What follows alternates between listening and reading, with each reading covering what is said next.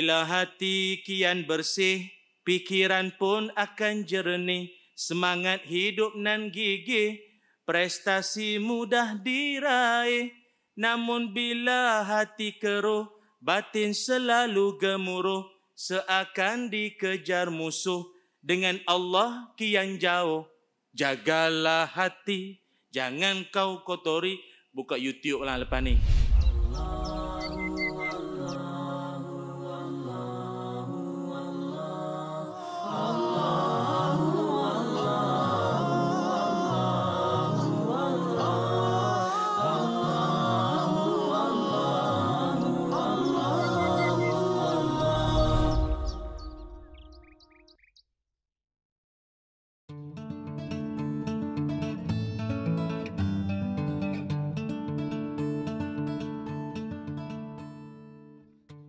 Assalamualaikum warahmatullahi wabarakatuh. Bismillahirrahmanirrahim. Alhamdulillahi rabbil alamin. Wassalatu wassalam ala rasulillah wa ala alihi wa sahbihi ajma'in. Allahumma aghnina bil ilmi wa zayyinna bil hilmi wa akrimna bit wa jammilna bil afiyah Amin ya rabbal alamin. Amma ba'du. Alhamdulillah, syukur dan puji dipanjatkan kehadrat Allah Subhanahu wa taala dengan izin ketentuan dan kasih sayangnya sekali lagi al-kulliyah bertandang ke sebuah lagi masjid untuk sama-sama kita nak membincangkan topik yang menarik insya-Allah pada kesempatan kali ini. Dan terlebih dahulu saya nak mengajak semua para penonton di rumah atau di mana saja anda berada untuk sama-sama kita nak merasai kemeriahan jemaah maupun audien yang turut bersama dengan saya iaitu jemaah dari Masjid An-Najihin Bandar Seri Pemaisuri Ceras dan kita nak dengar semangat suara semangat semua orang sini. Apa khabar semua? Alhamdulillah. Dah makan? Ha, yang tu dia bercampur punya dalul, lulum, dalum dah semua ada. Tak apalah. Begitulah juga para penonton di rumah diharapkan semuanya dalam baik-baik saja insya-Allah. Para penonton yang dimuliakan, insya-Allah pada kesempatan kali ini akan saya kongsikan tentang satu tajuk mudah-mudahan ianya bermanfaat. Tajuknya ialah berkaitan tentang terapi jiwa. Dalam kehidupan kita, setiap manusia menginginkan kebahagiaan, ketenangan, keceriaan, malah kegembiraan dalam hidup ceria, bahagia, tenang, semuanya ini sumbernya adalah dari hati. Baik itu kita dalam kehidupan, kita tak lari daripada soal hati. Sungguh, memang kalau kita dalam bahasa sembang-sembang kita pun, kalau kita dapat hadiah, dipanggil cendera hati. Hati kat ujung. Dapat sumbangan, namanya sagu, sagu hati. Kalau ada satu orang kita sayang, namanya buah hati. Kalau kita happy, gembira, senang, eh, senang hati. Dia tak senang otak, ada senang hati. Eh, kalau sedih, susah, susah hati. Naik atas jalan raya, hati-hati di jalan raya. Orang tak ada otak-otak di jalan raya. Padahal otak pun penting, tapi hati juga. Dan rupanya dalam Quran sendiri pun Allah Subhanahu wa taala menyebutkan bahawa nak menghadap Allah nanti juga kau mesti datang membawa hati. Hati yang macam mana? Kata Allah dalam Quran, A'udzubillahi minasyaitonirrajim. Yauma la yanfa'u malun wala banun illa man atallaha biqalbin salim ila akhiril ayah sadaqallahul azim kata Allah hari di mana tidak ada gunanya lagi anak pinak dan hartamu kecuali engkau datang menghadap Allah dengan membawa hati yang sejahtera walaupun tafsiran ulama hati yang sejahtera itu ada yang disebutkan sebagai hati yang bebas daripada syirik ada yang menyebutkan hati yang ikhlas dan tak terlepas juga ada ulama menafsirkan hati yang tenang, hati yang bahagia. Apa sumber hati yang tenang? Tak lain tak bukan sentiasa berhubung dengan Allah Subhanahu wa taala. tubuh badan kita dia ada letih dan dia ada penat. Kita kan manusia kan musafir dalam kehidupan. Musafir menuju mana? Kampung abadi kita. Di mana kampung kita? Wal akhiratu khairu wa ab wa abqa. Akhirat itu yang kekal dan yang lebih baik. Itulah kampung kita. Artinya kita semua ni adalah warga akhirat. Kita bukan warga dunia. Dunia ni kita kalau boleh dibahasakan pendatang ya kita ni dengan izin Allah, dengan izin Allah. Bukan yang yang tu ha. Ni dengan izin Allah. Tapi dah namanya pendatang, jangan duk buat perangai macam pemilik atas dunia ni. Lalu bila kita namanya musafir, orang musafir jalan pasti dia ada penat, ada letih. Badan kalau letih dan penat, cara nak rehat, baring, tidur, mandi, minum kopi, ada setengah orang, bagi kembali segar. Jiwa pun ada penat. Jiwa pun ada letih. Kadang-kadang badan sihat, jiwa dah letih ah. Malah aku nak melayan. Ingat aku demuk sangat nak melayan. Letih aku. Ha, let, badan tak letih sangat. Jiwa tu letih. Rupa-rupanya Allah Ta'ala menghidangkan kepada kita ramuan untuk rawatan kepada jiwa yang letih ialah Aqimis salata li zikri dirikan semayang untuk ingat kepadaku. Apa kelebihan ingat pada Allah?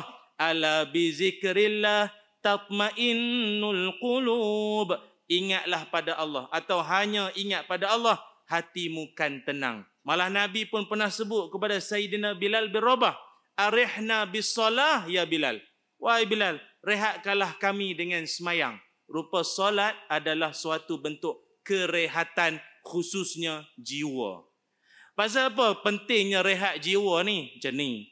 Kita ni tuan-tuan, lebih-lebih lagi menjelang tahun 2020, ada satu kajian dibuat. Menjelang 2020, masalah gangguan mental sakit jiwa adalah penyakit paling bahaya selepas sakit jantung. Menjelang 2020, Nombor satu, jantung. Dan banyak dah kes-kes yang kita dah dengar dah. Meninggal dalam tidur, jantung. Macam-macam kita dah dengar dah. Nombor dua, penyakit paling bahaya lepas jantung. Setengah orang cakap kencing manis. Salah. Kencing member. Salah.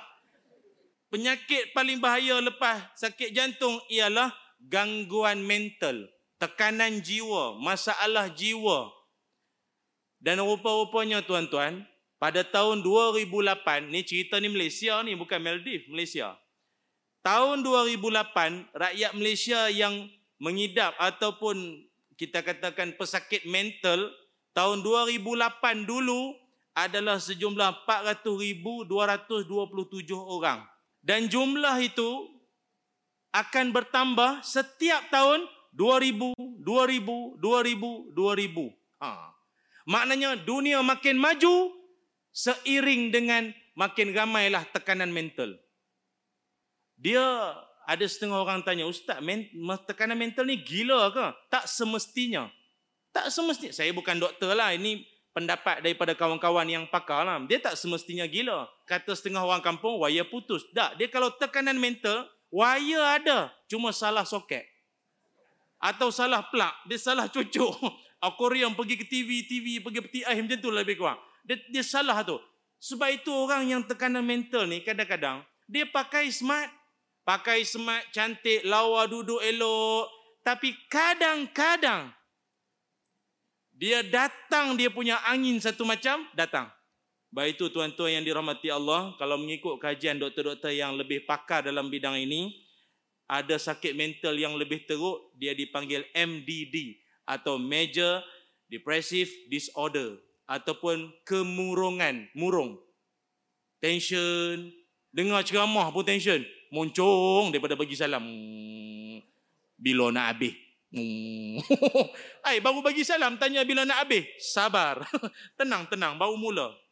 Ataupun ada juga penyakit atau tekanan mental juga yang disebut BD, bipolar disorder. Ini pun semacam juga perubahan gangguan mood yang drastik. Tadi daripada ketawa, ketawa, ketawa, ketawa, nangis tiba-tiba. Paham nangis pula? Drastik, drastik. Dia tak ada ambil masa sekejap. Tak ada. Ha ha ha. ha, ha, ha. Eh. Ah itu something wrong. Baik itu tuan-tuan, apa yang boleh saya kongsikan? Rupa-rupanya akhir zaman mencari ketenangan jiwa adalah buruan kita semua. Ataupun senang faham, meraih ketenangan adalah satu benda yang mahal dalam dunia hari ini. Tak semua orang boleh dapat. Tuan-tuan ingat dalam dunia semua benda boleh beli pakai duit? Tak. Kita boleh beli tilam yang empuk tapi tak boleh beli nyenyaknya tidur. Betul? Nyenyak tak boleh beli, tilam boleh beli. Ada orang atas kapet keras pun boleh tidur. Itu keajaiban. Tilam empuk dua tiga lapis pun. Tak lena-lena mikir hutang, mikir orang tak puas hati apa, netizen kutuk apa, bau left group apa. Tension. Tak boleh tidur. Kita boleh beli makanan yang mahal. Tapi tak boleh beli selera nak makan. Betul? Ha. Walau makanan paling mahal depan mata, tak boleh beli selera. Mangkali ada berita mengejutkan apa? Hilang selera, putus selera. Itu benda dalam dunia tak semua boleh beli. Termasuk ketenangan jiwa. Sebab itu kalau tuan-tuan pernah dengar apa tu? Uh, dulu ada satu lagu nasyid menyebut tentang soal pentingnya jiwa yang tenang, jiwa yang bersih. Dia kata apa? Bila hati kian bersih, Pikiran pun akan jernih, semangat hidup nan gigih, prestasi mudah diraih. Namun bila hati keruh, batin selalu gemuruh, seakan dikejar musuh dengan Allah kian jauh. Jagalah hati, jangan kau kotori. Buka YouTube lah lepas ni. Dia menceritakan tentang pentingnya menjaga kebersihan hati itu ataupun masalah tekanan jiwa ni akhirnya banyak menyebabkan dia mengundang bahaya pada diri dia dan membahayakan orang lain.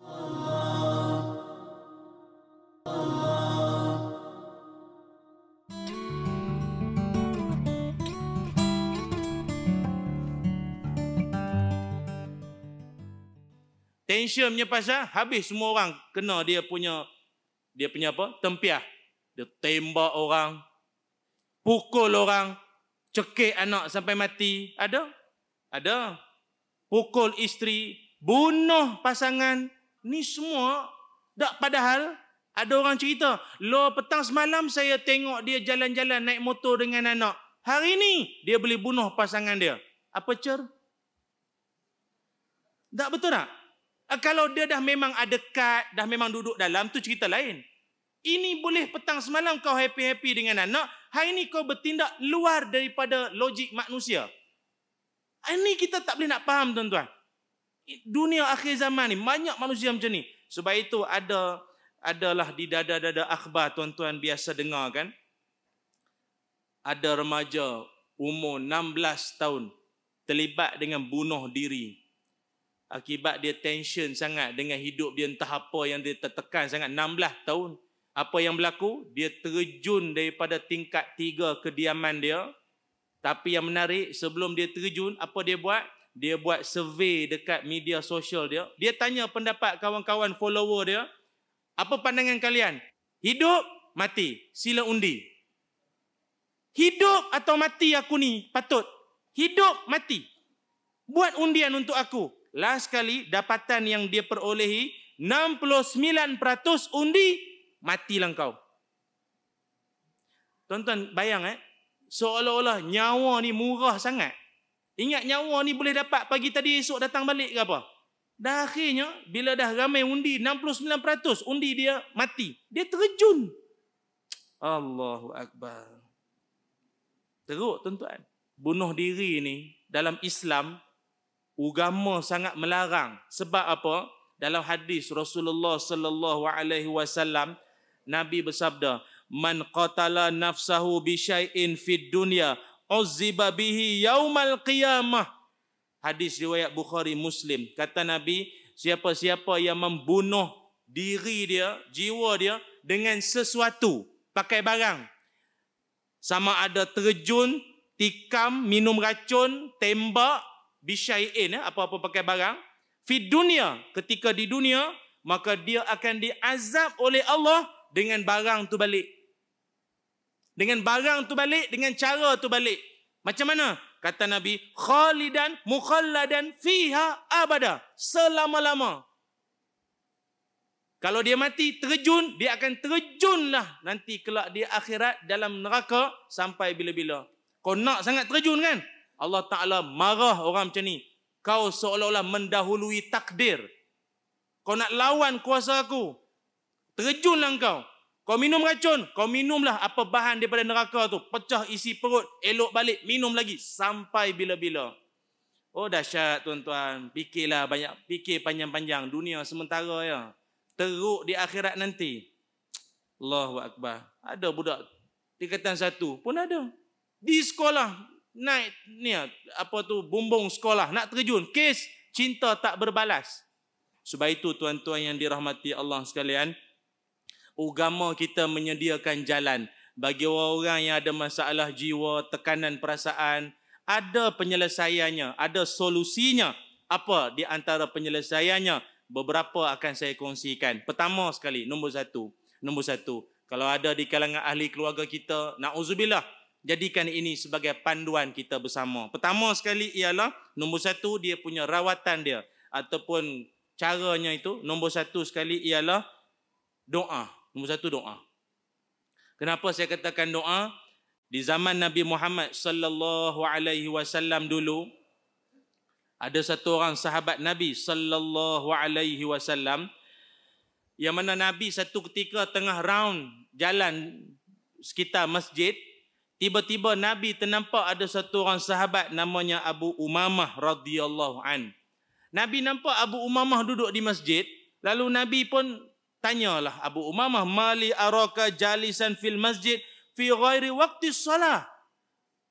Wahai Abu Umamah, apa yang kau buat kau duduk-duduk di masjid di waktu bukan waktu semayang atau senang faham? Waktu ni kebiasaan orang kerja.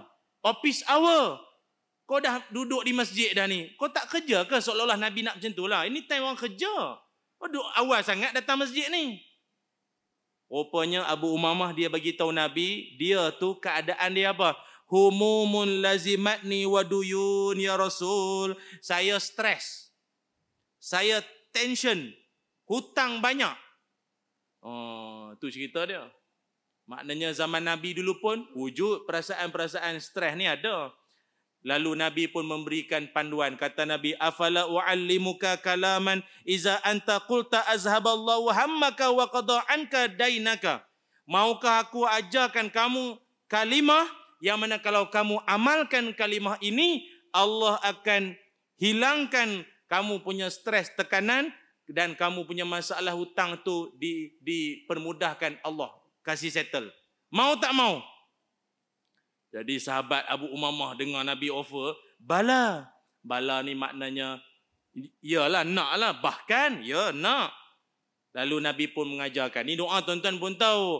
Allahumma inni a'udzubika minal hammi wal hazan wa a'udzubika minal ajzi wal kasal wa a'udzubika minal jubni wal bukh wa a'udzubika min ghalabati daini wa qahrir wa qahrir rijal amin ya rabbal alamin. Minta berlindung pada Allah taala daripada kurang lebih ada lapan perkara.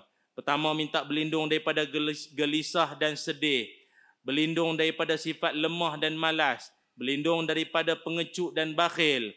Minta berlindung daripada bebanan hutang dan penindasan manusia. Tu antaranya. Dan apa yang berlaku lepas daripada tu? Abu Umamah kembali ceria masalah semua settle.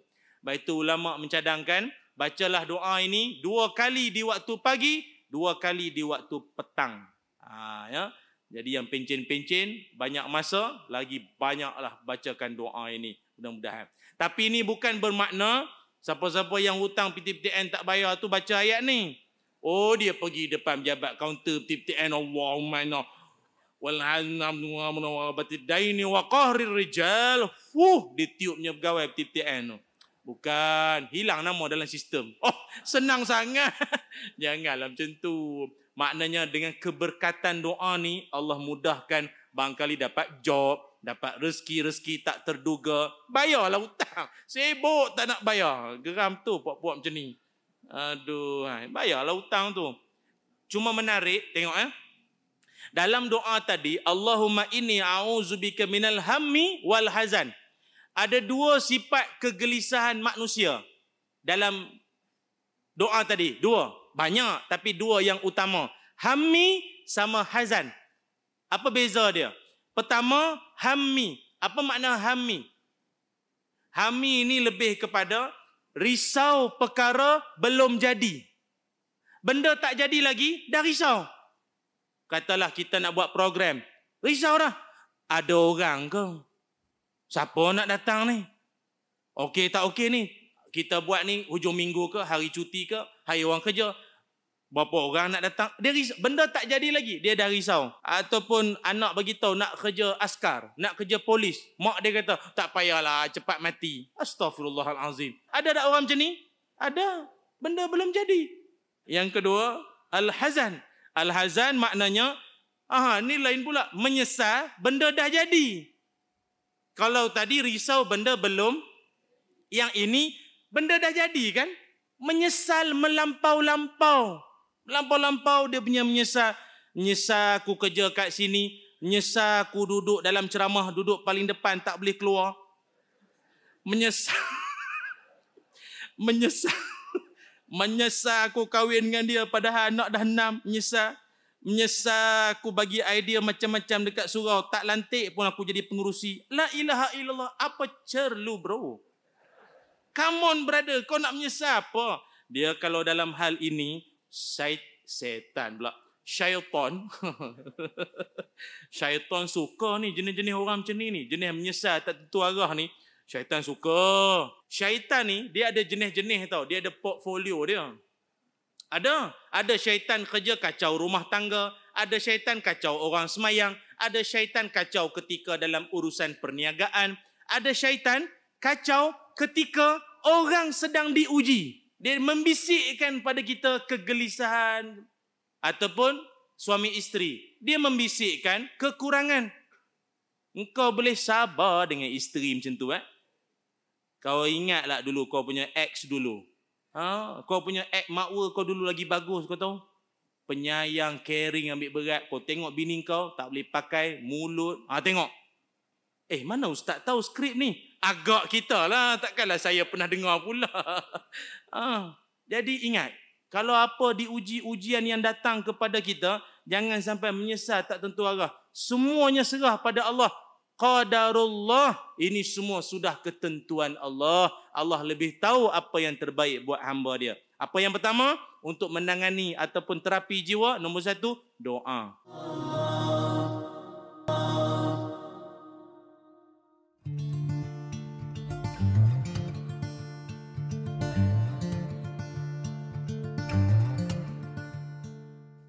Yang keduanya ialah menangani soal tekanan jiwa, perasaan, mental apa semua. Yang keduanya ialah hidup jangan terlalu ambil hati sangat. Dalam hidup ada setengah perkara, alah orang putih kata ignore lah. Abaikan saja. Tak perlu nak ambil hati sangat. Tak perlu nak ambil hati. Abaikan, usah peduli. Maksud saya, hal-hal yang bersifat negatif lah. Baik itu guru saya dulu pernah kata, kadang-kadang perut kita lebih cerdik dari otak. Sebab apa? Perut, apa makanan yang masuk, dia akan tapis. Yang zat-zat, dia serap. Bahan tak pakai semua, dia buang. Otak, semua dia telan. Yang puji, yang maki, yang kutuk, yang sindir, yang perli, semua ambil tension seorang. Kadang-kadang kalau di alam maya, sebab itu saya ingat alam maya ni lebih dahsyat daripada alam bunia tu. ni tak tahulah kadang-kadang ni ha, yang komen-komen ustaz-ustaz ni pun, kenapa ustaz tu muka berminyak sangat? Kenapa kopiah sengit, butang pakai tak habis? Ada yang kita menyampai tak ambil. Tapi adakah saya perlu ambil hati itu semua? Tak payah. Selagi benda tak membangun, tak payah. Ambil yang perlu-perlu. Ya. Kritikan, kutukan, hinaan, kita baru datang masjid, eh bajet bagus. Baru pakai kopiah, eh poyo. Baru nak berzikir, perasaan soleh. La ilaha illallah, apa masalah kau? Ada orang memang macam tu. Dan kita tak payah nak ambil hati orang macam ni. Apa saya nak beritahu tuan-tuan? Hidup ada ketikanya perlu dengar pendapat orang. Tapi kalau sampai tahap keterlaluan sangat dan kita pun sampai tak boleh buat keputusan sendiri, kalah dalam kehidupan. Itu yang kedua. Yang ketiganya ialah macam mana boleh merawat jiwa kita ni tuan-tuan. Yang ketiganya ialah agama mengajarkan apa jua yang berlaku kepada kita elakkan daripada ataupun usah berkalau. Usah berkalau. Senang. Tu aja. Jangan berkalau. Dia kalau ni kalau ni memang problem. Kalau habis. Jenis ialah kalaulah aku tak naik kereta dengan dia, kalaulah aku tak lalu kawasan tu, kalaulah tu aku tak kahwin dengan dia, habis lah.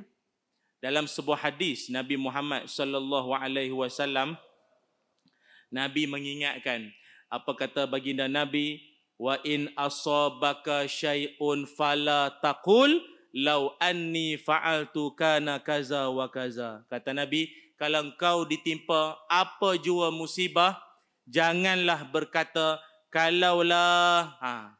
Kalaulah aku buat macam tu macam ni. Dia perkataan kalau ni biasanya dia akan datang bersama dengan dua lagi perkataan lain. Apa dia? Sepatutnya kenapa? Perasan tak contoh contoh ada kawan kita anak dia naik motor dengan kawan lain accident kawan dia anak dia duduk belakang apa membonceng ha, duduk belakang yang bawa tu kawan yang meninggal anak yang bonceng yang meninggal. Break mengejut kawan belakang terjun. Meninggal. Mak dia lah. Kenapa anak aku? Kenapa anak aku? Kataan kedua apa? Sepatutnya. Sepatutnya yang mati itu yang bawa. Dia yang ajak anak aku, anak aku tak nak keluar malam tadi. Dia yang ajak. Sepatutnya yang mati dia tu. Anak aku pergi masjid mati. Kalaulah anak aku tak naik motor malam tu. Ha, habis. Kenapa? Sepatutnya kalau kita tengah tenang, tak ada masalah ni, kita tak akan tergambar perkataan tu keluar. Ini semua keluar secara tak sedar. Tuan-tuan tengoklah mana-mana orang, barangkali iman goyang, kalau diuji Allah, tiga perkataan ni mesti keluar. Sebab itu Nabi siang-siang bagi tahu kita, Nabi ajar kita siap-siap ingat, tiap kali kau diuji musibah apa datang, jangan kau duk berkalau. Akan tetapi katakanlah kata Nabi, walakin kul qadarullah fa in fa inna law taftahu amal syaitan. Kerana perkataan kalau membuka pintu-pintu syaitan membisik ke jiwa kita. Kata apa lepas ni? Qadarullah. Bahasa Arab, Melayunya, ini semua ketentuan Allah. Tapi jangan salah guna ya, kataan ketentuan Allah ni. Ulama tauhid selalu berpesan, jangan duk semuanya ketentuan Allah. Letih macam tu. Itu yang ketiga, usah berkalau. Yang keempat, yang keempat, macam mana kita boleh terapikan jiwa kita daripada masalah tekanan-tekanan perasaan jiwa mental dan sebagainya ini? Yang keempatnya ialah dengan memaafkan. Memaafkan.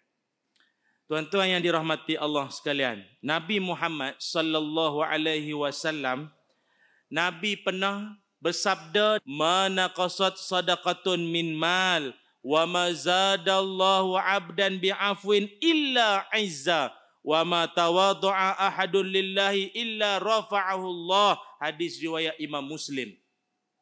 Kata Nabi Muhammad sallallahu alaihi wasallam tidakkan berkurang harta orang yang bersedekah. Pertama Nabi kata apa? Tidakkan berkurang harta orang yang bersedekah tuan-tuan tengok mana-mana kawan kita bersedekah Tafiz Palestin Syria Rohiyah mana sejak dia bersedekah dan dia pun melarat menyandar di tiang masjid lah. Pasal dia tu, ah dia tu banyak sedekah sangat, habis duit. Dah dah dah, tak ada tak ada. Makin bertambah rezeki banyak. Buat ibadah, sedekah takkan berkurang harta. Tu janji Nabi. Yang kedua, Wa ma zadallahu 'abdan bi'afwin illa 'izza. Takkan seseorang itu ditambahkan oleh Allah seseorang dengan kemaafan kecuali dengan kemuliaan. Maknanya seseorang yang boleh memaafkan orang lain Allah akan kurniakan kepada dia kemuliaan. Dan yang ketiga, tidaklah seseorang yang tawaduk merendah diri, being humble, itu kecuali Allah angkat darjat dia. Hadis riwayat Muslim.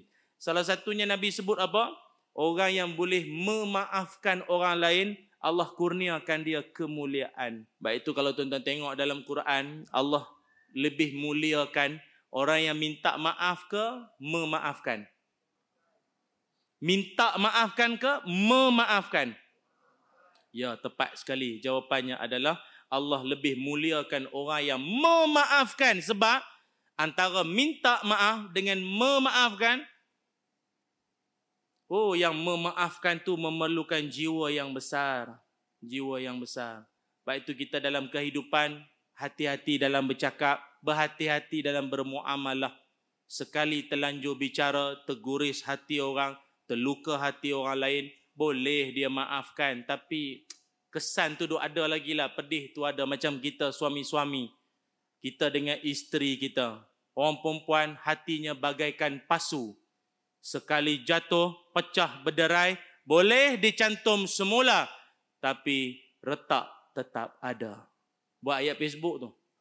Nah, dia dia boleh cantum balik tapi retak tu ada lagi. Betul tak orang perempuan? tak berapa mengaku, tak apa. Tapi itulah hakikat kebanyakannya.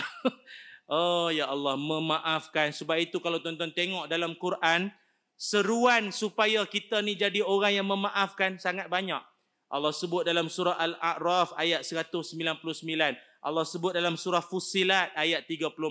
Allah sebut dalam surah An-Nur ayat 22. Allah sebut dalam surah Ash-Shura ayat 40. Semuanya seruan ke arah maafkan.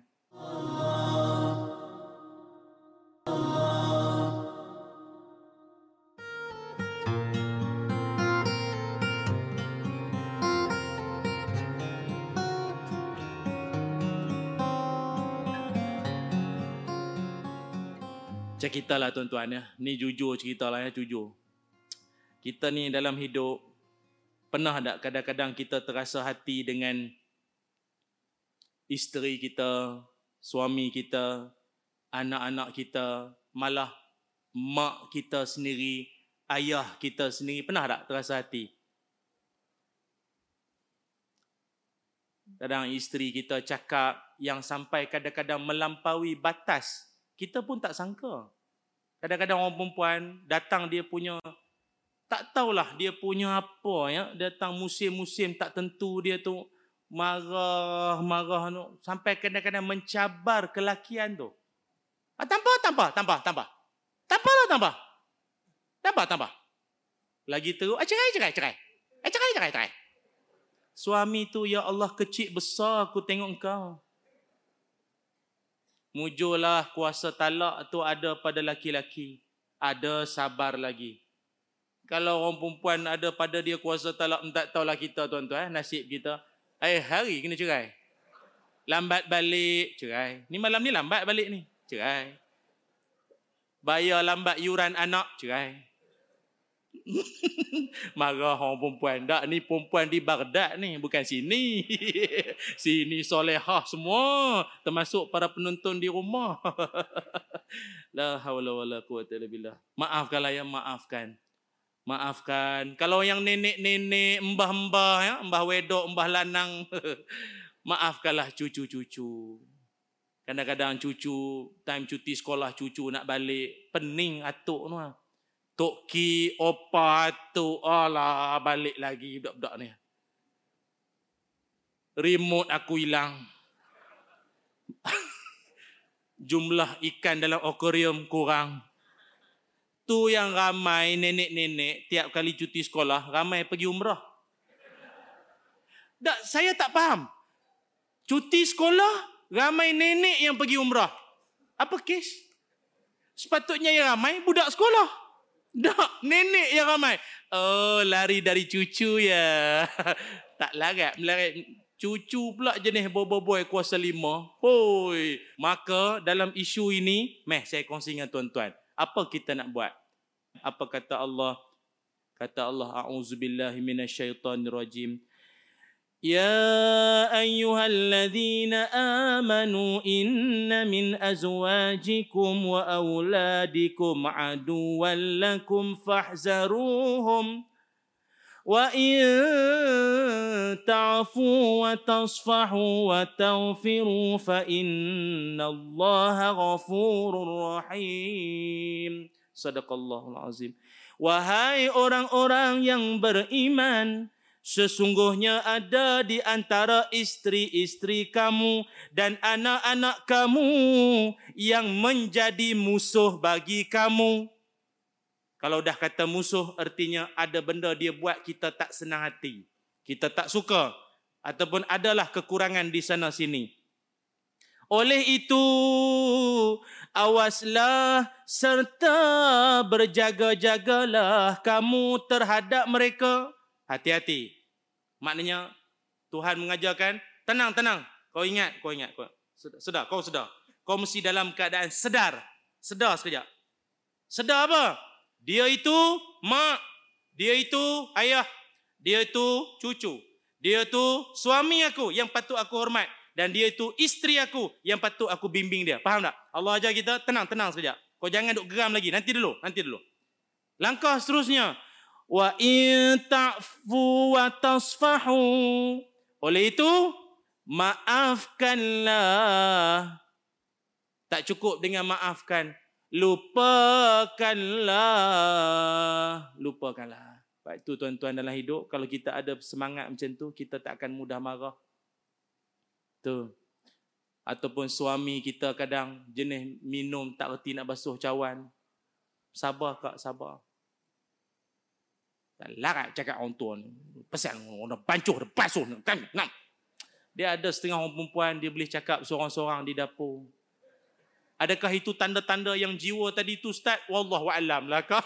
Kalau dah perasan ambil je lah ya. Faham tuan-tuan? Ha, kalau dah faham cukup lah. Setakat ni je lah tuan-tuan ya. Mudah-mudahan hidup kita ceria, bahagia.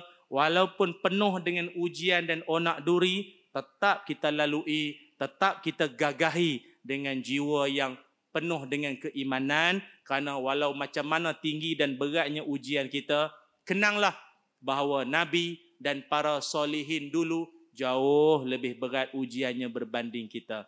Wallahu alam. Sekali lagi saya ucapkan ribuan terima kasih uh, kepada pihak masjid An-Najihin Bandar Seri Pemaisuri Ceras. Semoga ada kesempatan lagi. InsyaAllah kita bertandang lagi. Saya mewakili kru penerbitan Al-Kuliah memohon jutaan kemaafan para penonton di rumah.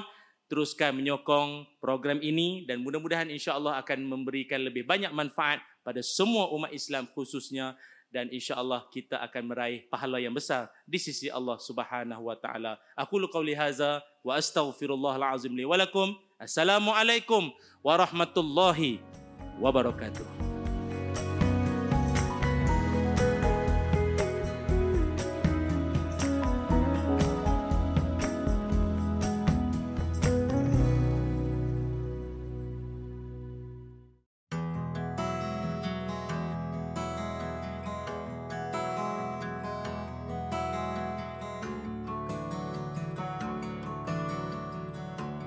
Teknologi hari ini berkembang begitu pantas yang mana teknologi ini banyak manfaatnya dan banyak juga mudaratnya. Ramai daripada kita bila mana tidak tahu menggunakan teknologi ini untuk manfaat, maka kita telah menggunakannya untuk memberi keburukan yang banyak. Antaranya media sosial. Yang mana media sosial hari ini adalah satu wadah untuk nak kita menyebarkan informasi ataupun kita berkongsi cerita. Tetapi hari ini media sosial sudah menjadi satu medan untuk kita menyebarkan aib-aib peribadi. Yang mana Nabi sallallahu alaihi wasallam pesan kepada kita, perintahkan kepada kita untuk nak menjaga aib saudara seagama kita. Yang mana dalam sebuah hadis Nabi sallallahu alaihi wasallam bersabda, "Man satara mu'minan fid dunya, satarahu Allahu yaumal qiyamah." Siapa yang menutup aib iaitu aib pribadi saudara seagamanya maka di akhirat nanti Allah akan tutup aibnya Di dunia ini kita boleh lagi sorok aib kita. Tetapi di akhirat nanti di masa semua makhluk boleh melihat kita punya kita punya dosa masa tu aib kita lebih besar dan kita akan merasa lebih malu kalau Allah tak tutup aib kita. Tapi hari ini manusia lebih banyak menyibukkan diri dengan aib orang lain dan lupa tentang aib diri sendiri. Dan ada juga manusia yang berbangga pula dengan dosa-dosa yang dilakukannya. Sedangkan Nabi sallallahu alaihi wasallam bersabda kullu ummati mu'afa illa muhal illa mujahirin. Setiap daripada umat aku ini boleh diampunkan oleh Allah kecuali orang-orang yang sengaja menzahirkan yang berbangga-bangga menzahirkan dosa-dosa yang dilakukannya. Semoga kita menjadi hamba Allah yang boleh menutup ataupun menjaga aib saudara seagama kita dan juga diri kita sendiri. Annana أقترفنا وآننا أسرفنا على لظى أسرفنا. يا ربنا اعترفنا بأننا أقترفنا وآننا أسرفنا على لظى أسرفنا. فتب علينا Tahu.